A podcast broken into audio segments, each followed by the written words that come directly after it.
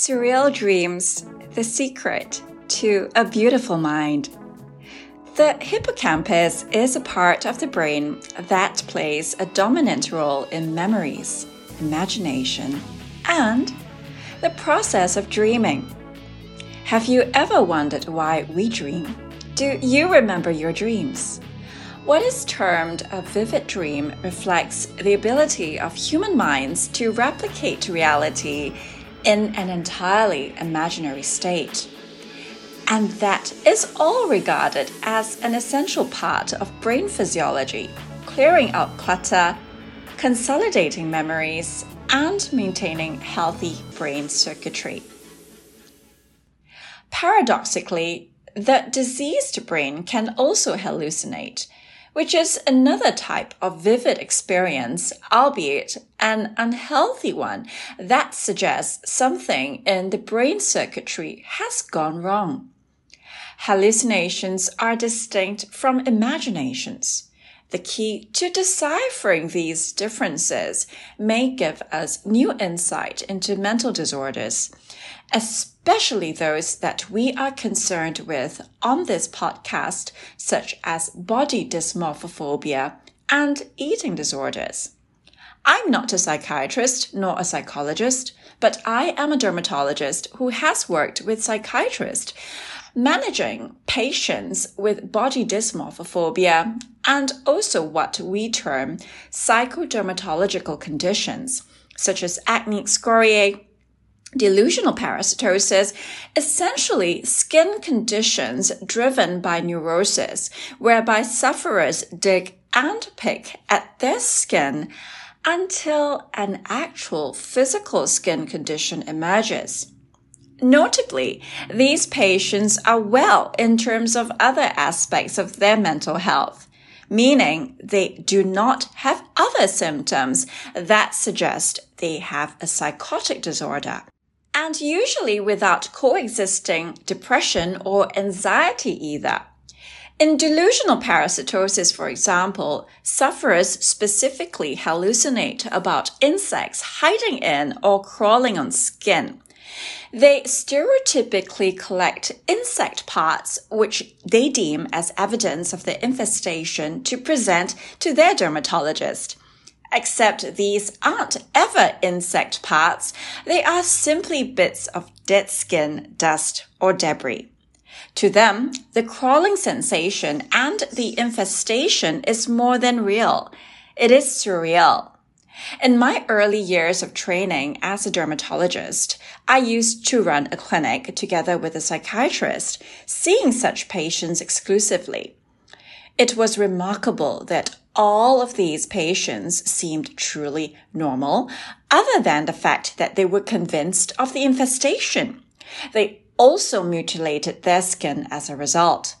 The reason why I was seeing them the mutilation methods were also surprisingly typical. Harsh disinfectants, kerosene, burning with joss sticks, digging with knives, and sharp objects. Shocking? Yes.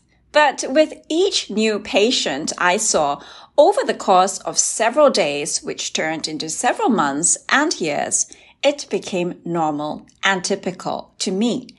The initial sense of shock wonder and curiosity I had as a dermatologist used to seeing patients who had true skin pathology and were helpless victims of itch or pain was finally replaced by a sense of futility.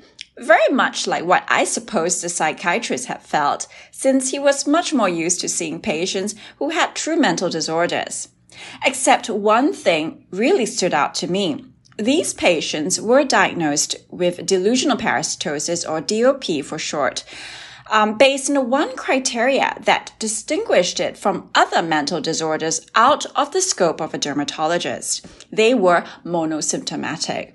That means beyond this specific hallucination, they did not exhibit criteria of other psychiatric disorders of schizophrenia, psychosis, or other mental health disorders.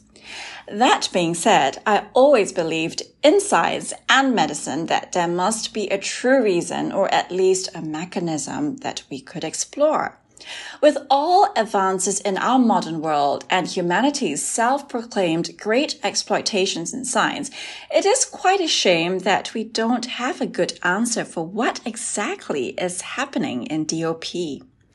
At the end of the day, doctors usually attribute to genetics what they can't explain. Except I have not seen many DOP patients with a family history, nor to my knowledge has been reported. This is different from a condition known as folie à deux, referring to a collective state of delusions experienced by individuals living closely together and usually isolated from others. Anyway, I hope that at least caught your interest. Back to the subject for today. So we are rightly fascinated with how the brain can directly influence the skin. In this case, via true sensory manifestations by way of actual physical sensations felt on skin. One useful thing I have learned over the years as a practicing doctor is the skill of empathy. I don't think it is popular to talk about empathy as a skill. People like to think of it as a virtue or a quality. I'd like to be honest and share that most physicians do experience empathy burnout once they start working. The pressures are too great and the healthcare environment has never been a leisurely walk for junior practitioners. It is nice to think of empathy as a trait, a mark of good character. However, in medicine, it is a necessity. I don't wish to patronize, but one lacking in empathy naturally can learn to become more empathetic in various stressful situations by envisioning how it would be like in the other person's shoes. So when our emotions of burnout overcome us, we can still use a formula or a method to start guiding our mind, conjuring up scenarios that can help evoke the right emotional responses. So for my experience with DOP, I did find myself imagining how they must have felt. Their obsessions and mental disturbances I could sort of understand how they were so distressed that they had no choice but to attempt to excoriate their skin to rid themselves of the infestation. I think patients do feel genuine empathy coming from their physician. And I think that the one way physicians can consistently portray that is not by pretending or play acting with body language and all that, but actually to try to imagine, to feel how their patient must feel. The same with what I have been emphasizing in my podcast about beauty. If your mind directs your emotions, which we learn that it directly affects your facial expressions and consequently how others must perceive you. If you want to be beautiful, start with the mind. So today's episode is but a teaser for what's to come. My research focus now is on how dreams are constructed by the brain in the fragmented, haphazard way that can entertain and fascinate us while we sleep and also when we wake. The role of memories in dreaming, remote, and semantic especially. How specific experiences during wakefulness contribute to our mind's conjuring of dreams. If we become better dreamers, will we be able to harness the realm of imagination to transform ourselves literally inside out? If good imaginations can't replace bad hallucinations, we may have discovered one way to help those struggling with body image issues. Understanding the pathways involved can also open up new revelations about how the mind attributes beauty to memories.